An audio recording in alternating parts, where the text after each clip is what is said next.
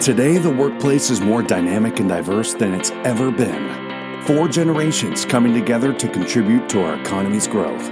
But new challenges in the workplace are growing each and every day. This podcast brings corporate leaders to you, sharing solutions and strategies to enhance your company's culture and bring your people together. Rise Up For You presents its newest podcast series, Workplace Solutions People Matter.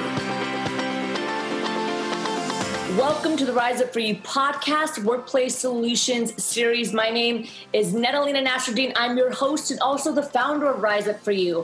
I'm super excited because today our guest happens to not only be an experienced operations professional, but he also happens to be my older brother. It's taken him four years to get on this podcast, and I'm finally incredibly honored and excited to speak with him today because he has a message, a lot of wisdom, and a lot of knowledge to share with us. Before we jump into the podcast, I want to make sure that if you haven't already, subscribe and get your free Become Your Best Success kit. It's here to serve you, professionals, and your team members in the workplace. So simply text Rise Up For You, all one word, to the number 797979, and instantly you're going to get your free success startup kit to help serve you as a professional and your team members in the workplace. So, what do you say? Let's get started and speak with Walid Nasruddin, an experienced operations professional who's worked for a number of Fortune 500 companies. He's going to talk with us about entrepreneurship within a corporation, what corporations can do better, how we can create the handshake with our employees, and how we can get to that next level with new innovative ideas. Rise up for you and enjoy this podcast. Here we go. Well, thank you so much for joining us today here on the Rise Up For You podcast, Workplace Solutions. It's an honor to have you here as our guest. Thank you. Good morning. Morning. Okay, so we always like to start off the podcast by getting to know our guest a little bit better. And I will put a disclaimer in you guys that Walid is actually my older brother, but he does some incredible work um, in the corporate space and as an entrepreneur. So after four years of asking, we finally got him on the show. Uh, so, Walid, please, in your own words, tell us a little bit about the great work that you're doing, um, what you've done in the past, and what you're currently doing. Uh, yeah, so I mean, background is finance and economics, but uh, my day job is I work as an operations specialist, entrepreneur, and advisor. Uh, work for large and mid-sized companies, managing kind of the front end of the supply chain, demand planning, business intelligence, operations strategies. Uh, then I sit on the board of a handful of companies. I do some private advising, have some small investments and some small startups, and then uh, a few passion projects that I, I do for fun. Okay, so what I really um, think is amazing about everything that you just told us, and that's part of the reason why I'm happy that you're coming on now, is that you're very versatile. So you have a diverse portfolio in the work that you're doing. And I think that up until now, there was a lot of differing views about it, right? You know, some professionals stick to one, you know, build your career in one area in your industry. And then you have other professionals like Gary Vee and individuals like yourself that play in a, def- a number of different areas. And now, as you know, we've hit this pandemic where now more than ever we have to be diverse.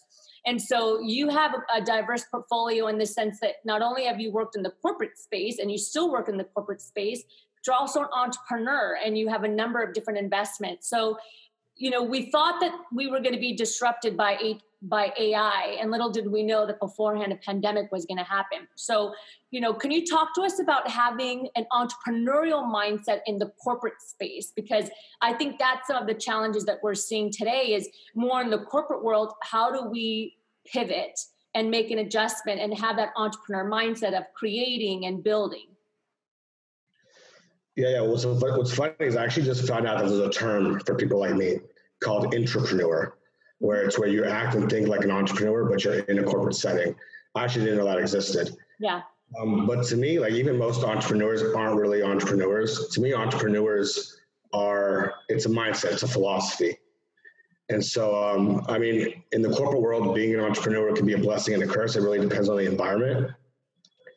But if I were to kind of like break it down, like what that means, at least for your for your for your um, for your group, is one like most people in the corporate world, they follow the structure that's given to them. An entrepreneur goes the opposite way. They're like, this is the stuff that needs to get done, and I'm going to create a structure to get it done. So I would say it's really just a handful of philosophical beliefs, which one is in the corporate world, you're hired for your for your craft. Whatever you're doing, that's what you're hired for. Marketing person, finance guy. So you want to be a master of your craft, and you want to take ownership. Uh, one of my reputations is that I don't turn out work and I don't put my name on anything.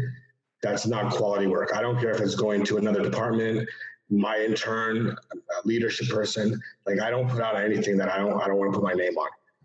And so being a master of your craft, taking ownership of your work, being a decision maker and a problem solver. I mean, that's something that should be in the entrepreneur's blood.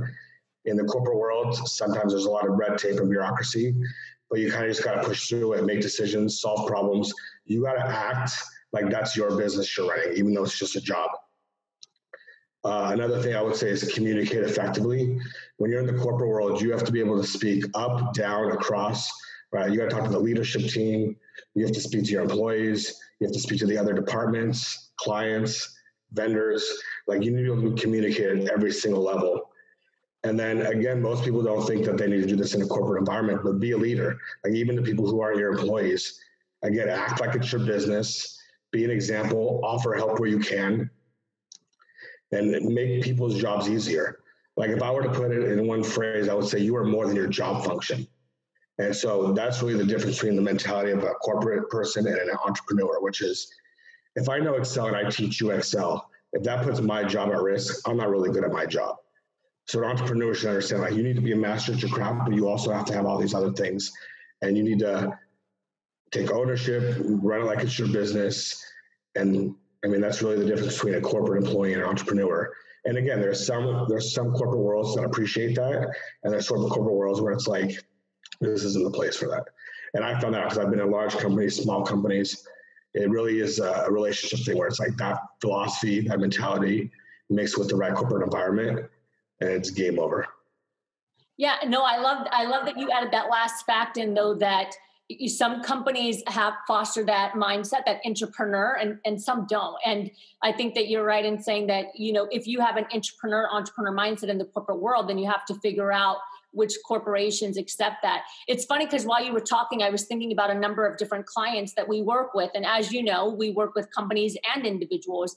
And one of the things that we hear from companies is that they wish their employees had more buy in you know so that they did run it like it was their company they did run it you know as if they they built it from the ground up and they had ideas and they brought it to the table and then on the flip side, we see the individuals that say, oh, well, I wish I could just create something from scratch and be more creative. And they have this misconception that a misconception that they have to leave the corporate environment and go build something from scratch on their own, which isn't necessarily the case. And so I like the fact that we're having this conversation about entrepreneurship, meaning that you can build something and create something and foster something and make it feel like it's your own without building a company from scratch, which can be very scary for many people. So I think this is. I mean, I think that's the biggest disservice that a lot of these like YouTube mentor, public speaker, whatever you want to call them. I think this notion that people have to go out and build their own business and work for themselves to be happy is bullshit. There's a lot of good companies out there where you can find a space and be happy and have your job. I'm a person that even though I'm built like an entrepreneur, it's in our it's in our blood. For personal reasons, I've decided I never really want to solely work for myself. Right? I want to have a baseline business, a company, a team, a business where like I'm just supporting them and I could no strings attached. I can go lay my head on the pillow and sleep at night. And then I'll have my stuff on the side that I like to do and gamble with. But yeah, this notion where you have to work for yourself to be happy is it's misguided. I, I, I totally agree with you. And I was actually just having this conversation on one of my live streams about because the last two years we've talked about this word purpose right which is oh i don't have purpose in my work and so people are leaving to go find purpose and even today i get resume resumes for rise up for you because they want to work with us and the resumes that i see today are seven months eight months nine months because they want purpose where it's not really about purpose but it's about having meaning behind what you're doing. And sometimes you're going to work in a job where you don't feel like you have meaning but you always have purpose. Otherwise you wouldn't be there even if purpose is typing in numbers into an excel sheet. And so i mean i agree with you in that sense that i think we the messaging in the past couple years with with some of the influencers has really deterred working professionals into a direction that might not be the best for them so I know you I know you spend a lot of time, um, you know, in operations, and and I and I can personally say just from watching you grow and your experience and the and the demand from different companies that that ask for you, um, you're great at operations. Tell us more about that. You know, there's a lot of companies obviously right now that are struggling with operations because of where we are in the world. So, what's the most common problem that you see with companies and I always talk about being in preventative mode, but what's the most common problem that you see and where do you think the mistake is made? I mean, so as an ops operations guy, I would always lean toward like vision, strategy, process, more the more technical stuff. But obviously, I know Rise Up for You is more about like personal development. So I'll kind of like translate it into that thread. I think the thing to understand is that people think that like companies are like these giant godlike machines and they like have all these amazing systems and that they're you know if they make a, mil- a million dollars and they're international that that means something. It actually means nothing. Like a lot of these companies at the end of the day it's just it's just people and it's just average people running these companies. Um, they're no different than people running smaller companies. It's, it's the same exact thing. It's just larger. And so i think the mistakes that companies make are really the same things that, that people make which is you know, one, they don't really know themselves or what they really want. And because they haven't defined who they are or what they want, they just kind of like go by what people tell them they're supposed to have. Right? There's kind of like this ABCs of life, and there's kind of like these ABCs of business. And so people just basically do whatever they're supposed to do, whatever they're told to do, or worse, even like what the status quo is. And like even the, even people who think they're innovative in business is just doing what the last person who said they were innovative did right? It's like Google does something and now everybody else does something and they think they're innovative, but no, they're just doing what they saw Google did, right? It's like if you hire, I mean, you can literally say head of blank position, like director of whatever position, and you hire them in a company and they're really going to do one or two things. They're either going to do what they've always done or they're going to do whatever the latest trend in the sector is. And so literally like there is no real innovation. It's just like a copycat world. People are doing the same thing everybody else is doing no one's really taking the time to step back and saying, does this fit us? Is this what we want to do? One of the one of the exercises I like to have my clients go through is I like to have their take their business and overlay it onto a business model that isn't their business. So if like I have a client right now who's a graphic designer, and I'm like, well, let's see what your business looks like if we overlaid it for like a family doctor practice. Like, what is the, the family office for a doctor? What does that business model look like? And if we applied your profession to this business model, what would it look like? And creating different scenarios and seeing which model and which strategies actually work instead of just doing what the last person did. And the problem is that every strategy has good and bad things. So people do do something, right? They do what they've always done and they're comfortable with. And there's some things that work. So they're like, why, why should we change? I know this is going to work.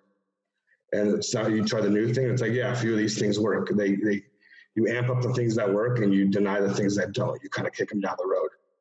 Which is so. I mean, if number one is you don't know who you who you are and what you want. Number two is for most businesses and for most people, they're just afraid of change. Like people are really afraid of change, and I've, I've never. That's probably the biggest thing I've noticed in my career. Is like you go in and you can even try and make a small thing. Like we're just going to change this document a little, and you'll get pushback because people are afraid to like make any kind of change to anything, even if they know the outcome is going to be better for themselves and the company, they're just not into it. So, why do you think that is? Because, you know, obviously, you know what uh, our clients are, or corporations as well as individuals, as I mentioned, and we see most of the pushback obviously from companies, right? So, it's this idea of changing from investing into maybe like marketing and sales and branding and strategy, which are still important but the concept of now shifting and investing into like people development and soft skills training is still something that they're getting used to or even wanting to adjust to. You know there's still this conception or this thought that investment dollars need to go into directly making money where it could benefit them greatly and even make more money if they invest in these skills for their people. And so why do you think that is is that change is hard? Do you think they just get comfortable? Is it too much of a risk for them? I mean honestly it's all the above. Like change is change is not an easy thing, it's a necessary thing. And you know sometimes again if, if especially when times are good like if you would asked 6 months ago any company like any traditional company if you would have been like, hey, do you think you could have a, a, a, more online presence, do virtual meetings, have most of your staff work from home, do digital investments to improve efficiencies and productivity? Do you think you could do that? Like, would that be benefit your business? No one would have said no. But what they would have said is, but it's not really the right time for that. Things are good right now. Maybe at some point we'll cross that bridge when we get to it in the future. Like, so it's not really a function of like not understanding that it's needed. It's a function of like, we don't really need it now. It's not a priority right now. Let's focus on some other stuff and we'll get to that when we get to it. Which, I mean, it's just, I mean, that's human nature, right? Procrastination. It's like, you know, you need to read the book or you know, you need to do your homework or whatever it is, but you push it out until the last minute or it's too late. And the truth is, like, companies are like boxers in the sense that, like, what you gain in size and power, you lose in speed and agility. So for a large company to change, like even just to do a Windows upgrade is going to be like, you know, a month long project at a million dollars. Like it's not when you the, the big companies, it's hard for them to change it. It's scary, and you have like investors and you know you're you're you're a public company on the stock market. Like even the smallest changes is hard.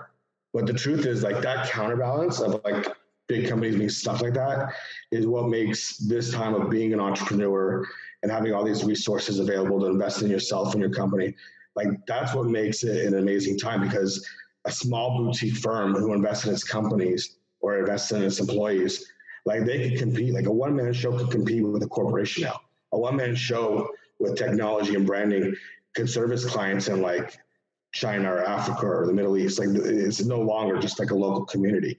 And with technology everything is scalable. Barrier barriers of entries have been knocked down like a person, I know a lot of guys who are running very successful firms. They all started out big companies, and they're like, "Screw this! I can do it on my own for half the price and make more money. Why not?"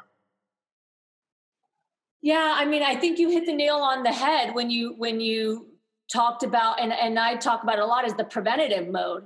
Is that we wait until it's too late um, and I think that this is really a, a, shift that has to happen mentally across the board, companies and individuals. And and I think that you just said it beautifully is that you don't change until you need to. Not to say that you don't need it, but unless it's like staring you in the face and something's on fire, there's no need or there's no urgency to do it. But I really love this conversation, not because you're my older brother, but because I think you're the first guest that we've had on the show that's really bringing um, light to both the entrepreneur and the corporate side of things. And you know, there's times where we get someone that's strictly on the corporate side of things, and we get t- t- um, individuals that are strictly entrepreneur, and obviously they have opposing views on on one another. But this is really great to have a 360 view on both corporate and entrepreneurship, how they can work together, what are some of the differences and challenges. So I'm really enjoying this conversation. Um, we can talk for hours more because I really want to talk about also how you build relationships, which is a pivot.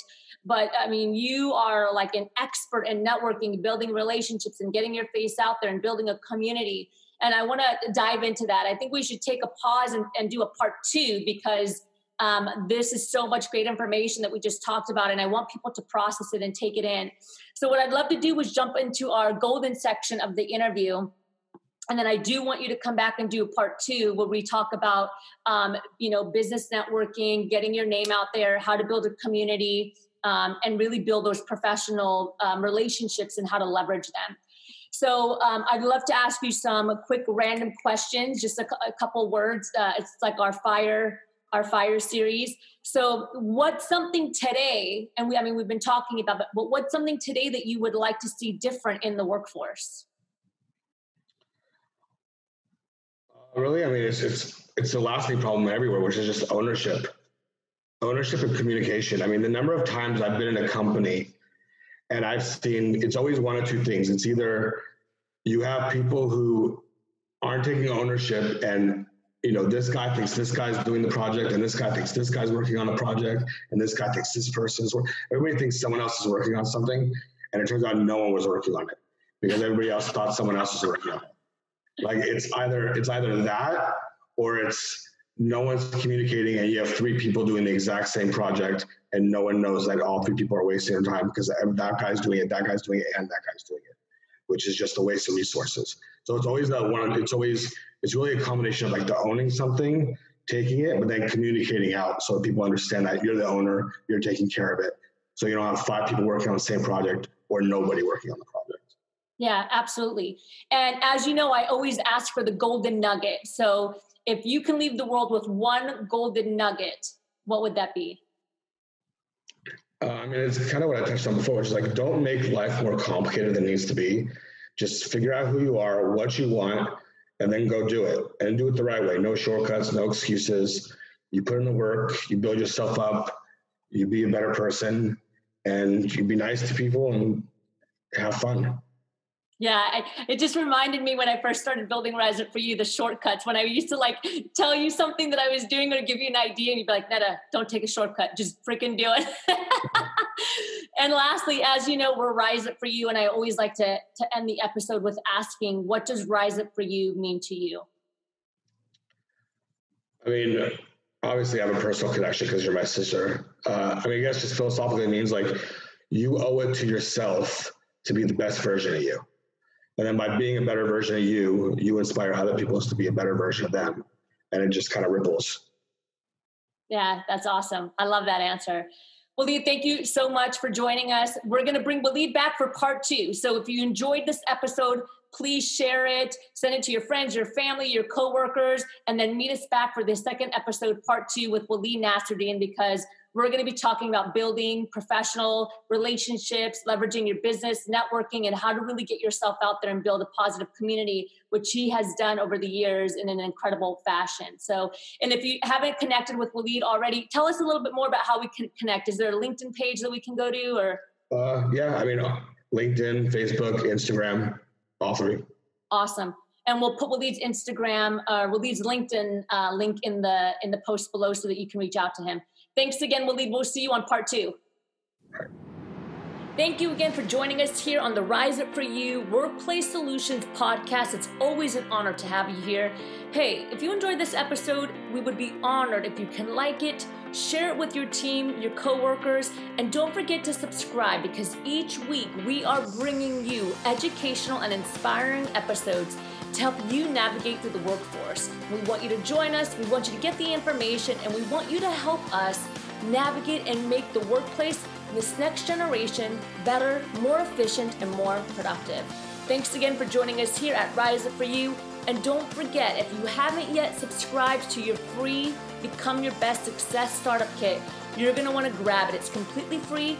All you need to do is text 797979 and you're going to insert the keyword rise up for you all one word no spaces. Can't wait to see you next time and thanks again for joining us here on the rise up for you workplace solution podcast